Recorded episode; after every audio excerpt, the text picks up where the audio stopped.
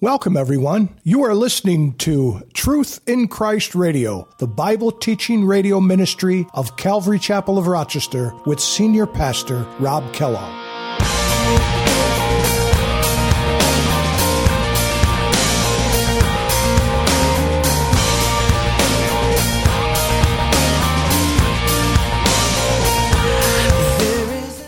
But you know, when you think about how God took care of the, the Levites and, and the land and, and, and, and not giving them an inheritance of land because the Bible says that the Lord was their inheritance by serving Him in the tabernacle and in the temple, doing the sacrifices, the ministry of that whole thing. It's a big production. by doing that, that was going to be their inheritance. And you know, you and I, even as part of the church, what does Paul or what does Peter say? I'm sorry, in 1 Peter chapter 2. He says, But you now, you are a chosen generation. Notice, a royal priesthood.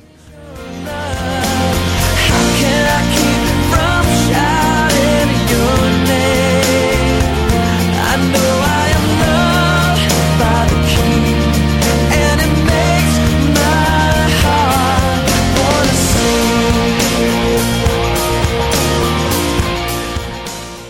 God reminds us of his setting aside of the tribe of Levi to serve him. Welcome to today's edition of Truth in Christ. Pastor Rob continues our study in chapter 10 by reviewing the role of the tribe of Levi within the tribes of Israel. We know that each tribe was allotted land given to them by God. However, the Levites were assigned the duties of serving God as a priesthood, and God ordered the other tribes to set aside cities for the Levites to dwell in. The Levites were chosen by God to serve Him, and that was their inheritance. Today, when we place our trust and belief in Jesus Christ as our Lord and Savior, we too are chosen as a priesthood to serve our Lord in all that we do. Here's Pastor Rob with today's message. Numbers chapter 20 um, we're just going to look at uh, verses 22 through 29 because it has a little bit more information about this.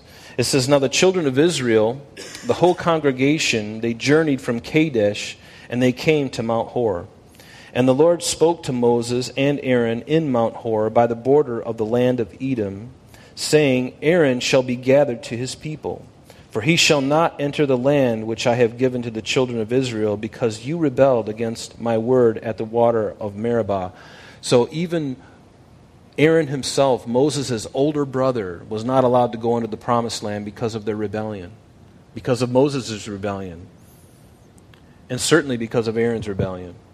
You know, misrepresenting the Lord. He was not even allowed to go into the promised land, as we know.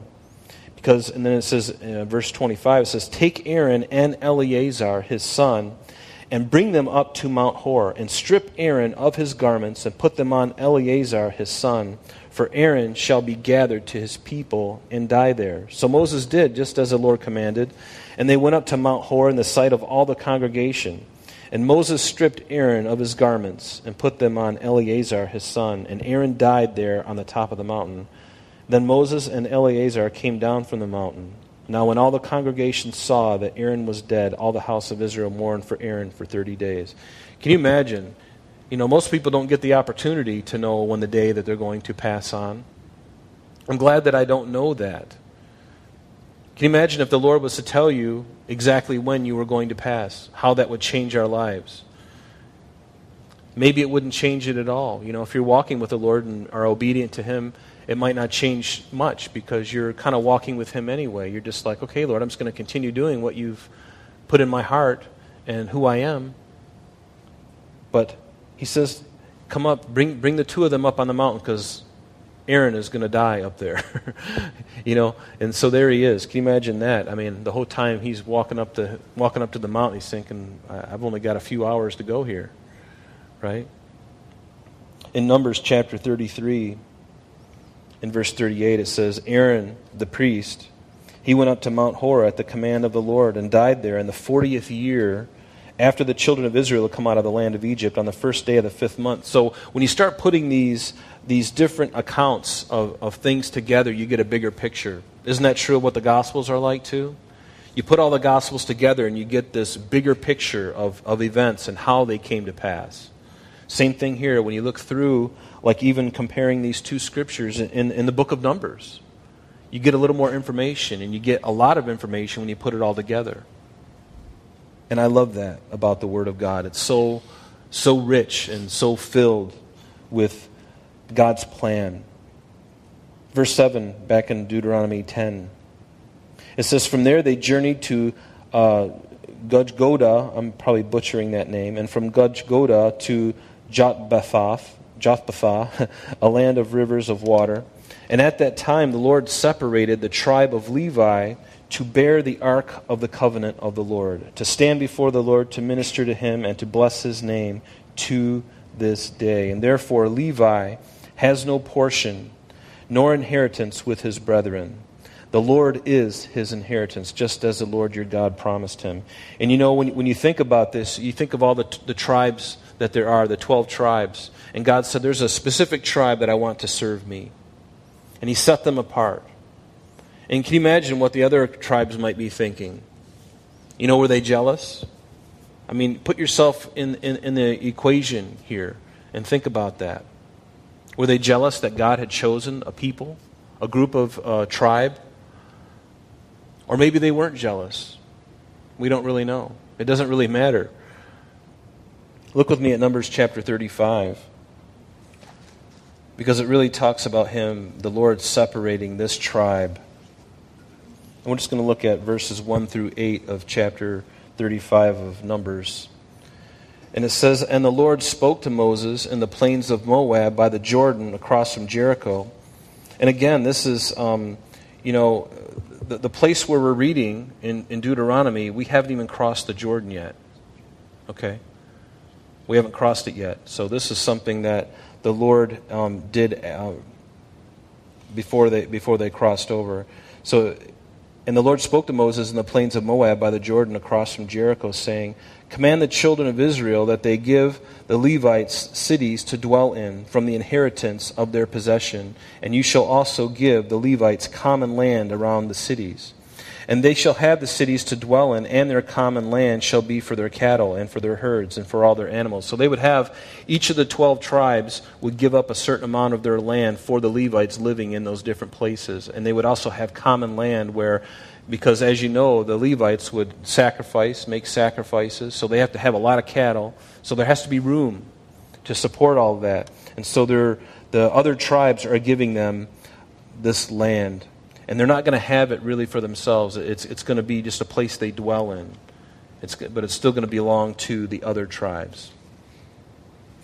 So the common land of the cities which you will give the Levites shall extend from the wall of the city outward a thousand cubits all around, and you shall measure outside the city on the east side two thousand cubits, and on the south side two thousand cubits, and on the west side two thousand cubits, on the north side two thousand cubits, and the city shall be in the middle. And this shall belong to them as common land for the cities. And now among the cities which you will give to the Levites, you shall appoint six cities of refuge, which the manslayer may flee, and to these you shall add forty two cities. So all the cities you will give to the Levites shall be forty eight, and these you shall give with their common land, and the cities which you will give shall be from the possession of the children of Israel. From the larger tribe you shall give many, from the smaller you shall give few. Each shall have some of its own cities to the or I'm sorry, each shall give some of its cities to the Levites in proportion to the inheritance, inheritance that each receives. And so we're not going to look at um, these other. Um, let me see here. I, I, think we could go to. Uh, let's just go to. Let's skip over Deuteronomy uh, 18 and go right to Joshua. Go with me to Joshua chapter 21 because Joshua chapter 21 is well after now zoom forward in history. They've entered the promised land, they've divvied out the land, they divided the land. And now we get to chapter 21. And again, we're just going to look at the first um, eight verses. The first eight verses gives like the outline of the land that is going to be given to the Levites by uh, according to their families, the Kohathites and the, the Gershon and Merari, those three heads of the, of the tribe of Levi and also it's going to show us the, the cities um, from the different uh, tribes. or, or at least the tribes that are going to give land to them. I'm sorry. So in verse 21, cha- excuse me, chapter 21, it says, Then the heads of the fathers of the houses of the Levites came near to Eleazar. Remember, they've already gotten into the land now, and now the Levites are coming forward and saying, What about our land? You know, what about our land? So the heads of the fathers' houses of the Levites came near to Eleazar, to Joshua the son of Nun, and to the heads of the fathers' houses of the tribes of the children of Israel. And they spoke to them at Shiloh in the land of Canaan, saying, The Lord commanded through Moses to give us cities to dwell in, with their common lands for our livestock. And so the children of Israel gave to the Levites from their inheritance at the commandment of the Lord these cities and their common lands. It says, Now the lot came for the families of the Kohathites. Remember, the Levites, they, they um, the, the three heads of that was the Kohathites, the Gershonites, and the Merarites. So the Kohathites, it says, the children um, and the children of Aaron the priest, who were of the Levites, uh, verse 4 there, had 13 cities by lot from the tribe of Judah, from the tribe of Simeon, from the tribe of Benjamin. So there's three tribes that are going to be giving land to the Levites, to this specific group. The rest of the children of Kohath had 10 cities by lot from the families of the tribe of Ephraim, from the tribe of Dan, and from the half tribe of Manasseh. And then it goes on for the children of Gershon. And the children of Gershon had 13 cities by lot from the families of the tribe of Issachar, and the tribe of Asher, and the tribe of Naphtali, and from the half tribe of Manasseh of, in Bashan. And the children of Merari, according to their families, had 12 cities from the tribe of Reuben, from the tribe of Gad, and from the tribe of Zebulun. And the children of Israel gave these cities with their common lands, notice that, by lot to the Levites as the Lord had commanded by the hand of Moses. So they were given these cities to, to, to dwell in and common lands to feed their flocks. And, and it's just so interesting how the Lord makes sure to take care of those whom serves him. And you know, um, and, and it's true for people today, especially you know in the ministry. You know, the Lord makes sure he he provides for those who serve him, who are, you know, even myself. You know, I'm my family is supported by this ministry. You know, I'm, I'm very blessed to not have to work a second job. And, you know, I'm uh, very blessed about that. I get to spend my time reading and praying now. And it's such a joy. It really is. And I love it. And, and, and I get to share with you the things, you know, in, uh, of, the, of the Word of God and the things of God. But you know, when you think about how God took care of the, the Levites and, and the land and, and, and, and not giving them an inheritance of land, because the Bible says that the Lord was their inheritance by serving Him in the tabernacle and in the temple, doing the sacrifices, the ministry of that whole thing. It's a big production. by doing that, that was going to be their inheritance. And you know, you and I, even as part of the church, what does Paul or what does Peter say? I'm sorry, in 1 Peter chapter 2. He says, But you now, you are a chosen generation. Notice, a royal priesthood. That's what the Levites were. They were the, the, there was a portion of them that were, were the priesthood, and, and then all the other uh, families of the, the, the Gershom and Merarites and all that, they, they all served together but one tribe or one group of them was specifically for the priesthood itself. But now in the New Testament, Paul, through the Spirit of God, says, Now you are a royal priesthood, a holy nation. You are a chosen people, that you may proclaim the praises of him who called you out of darkness into his marvelous light, who once were not a people. Gentiles, we were just scattered. We were really not a people. The Jews were a people, but we were not a people.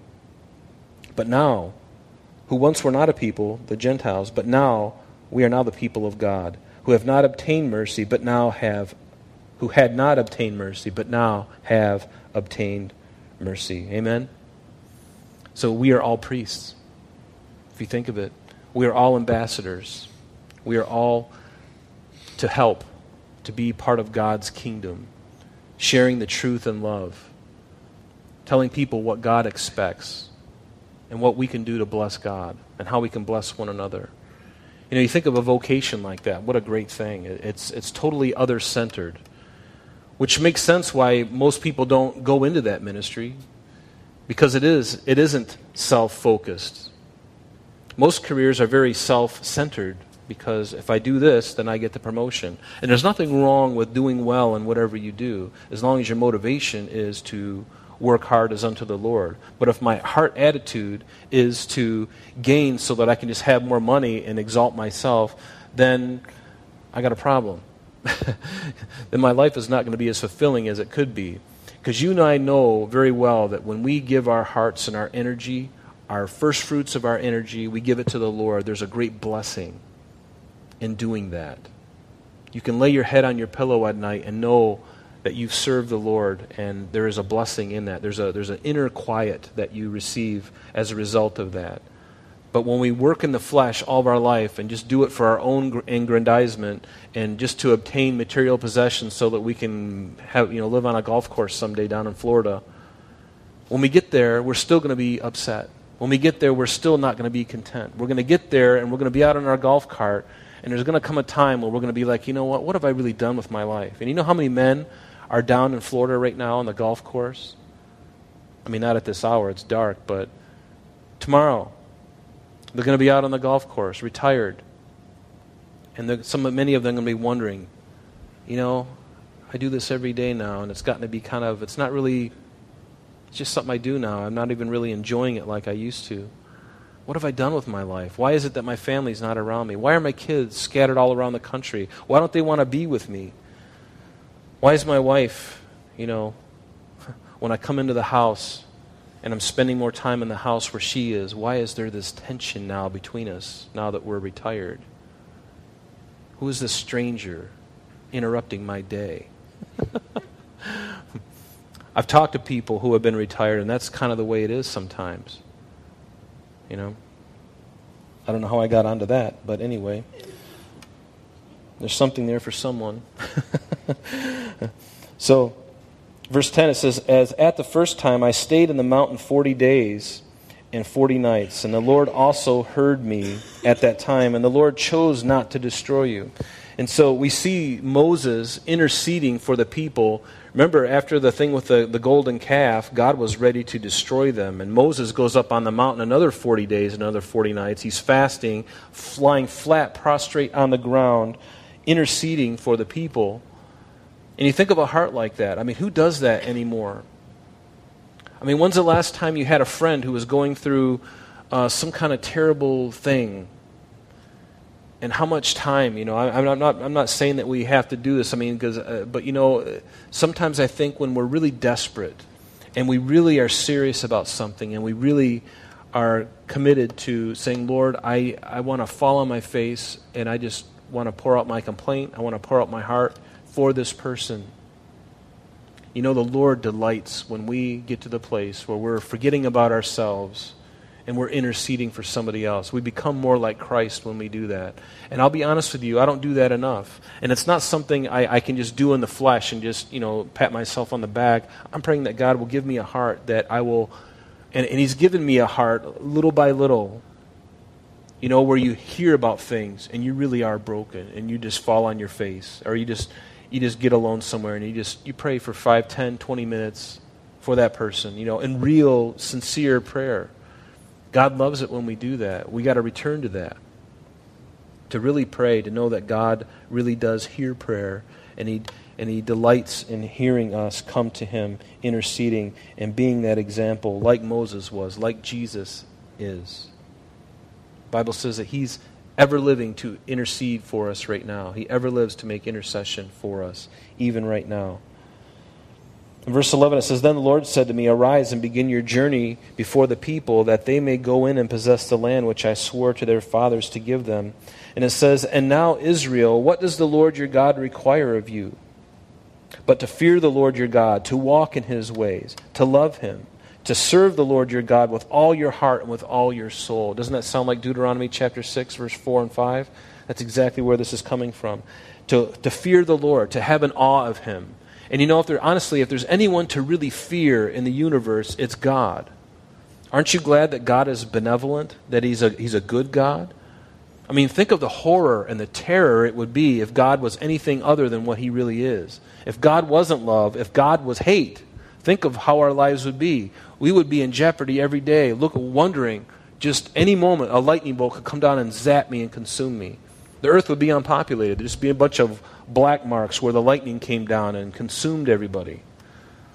But that's not God. His heart is to love. Fear the Lord your God. Have a reverence for him. Certainly fear him. That's one of the things that brought me to Christ was fear. I don't think fear is so bad as long as it's provoking me to do something right. Somebody told me that because of my sin, I was going to hell.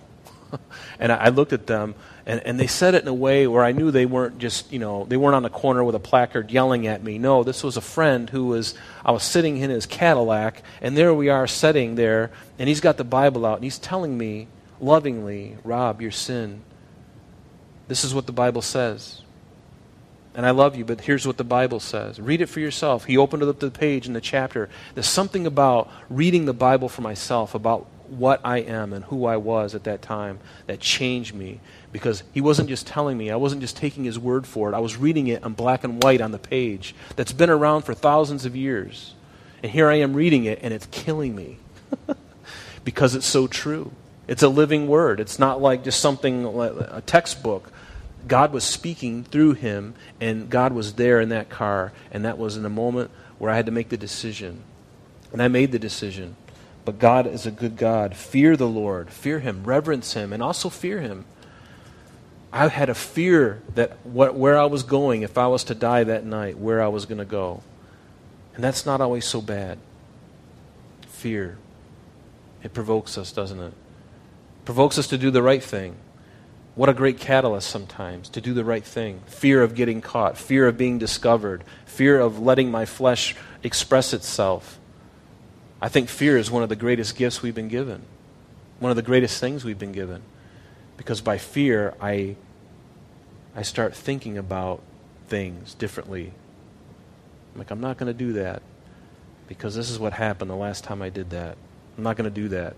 And that's God's design but reverence him, fear him, walk in all of his ways, and love him. Serve the Lord your God with all your heart and with all your soul. In verse 13, and, and to keep the commandments of the Lord and his statutes, which I command you today, for your good. Notice it was for their own good.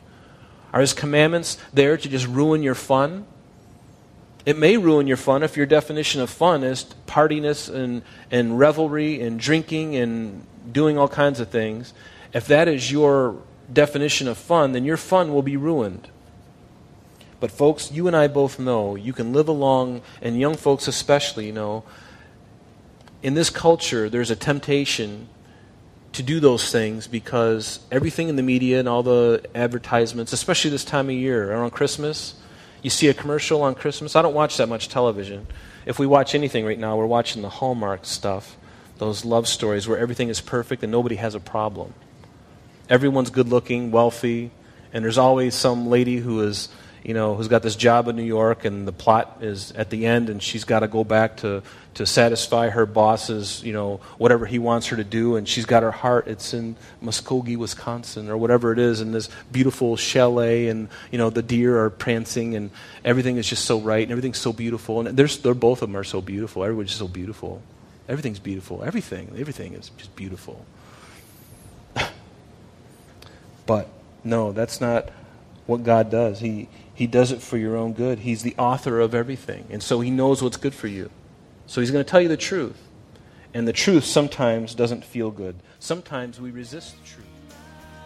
Unfortunately, that's all the time we have for today. But please join us next time as Pastor Rob continues our study in the book of Deuteronomy. Calvary Chapel of Rochester is located at 2503 Browncroft Boulevard, Rochester, New York, 14625. You can reach us at our church office between 9 a.m. and 4 p.m. Monday through Friday at area code 585 586 3140. If you would like to have an audio CD of today's message mailed to you in its unedited format, simply mention today's date when contacting our church office for ordering details. And that number again is 585 586 3140.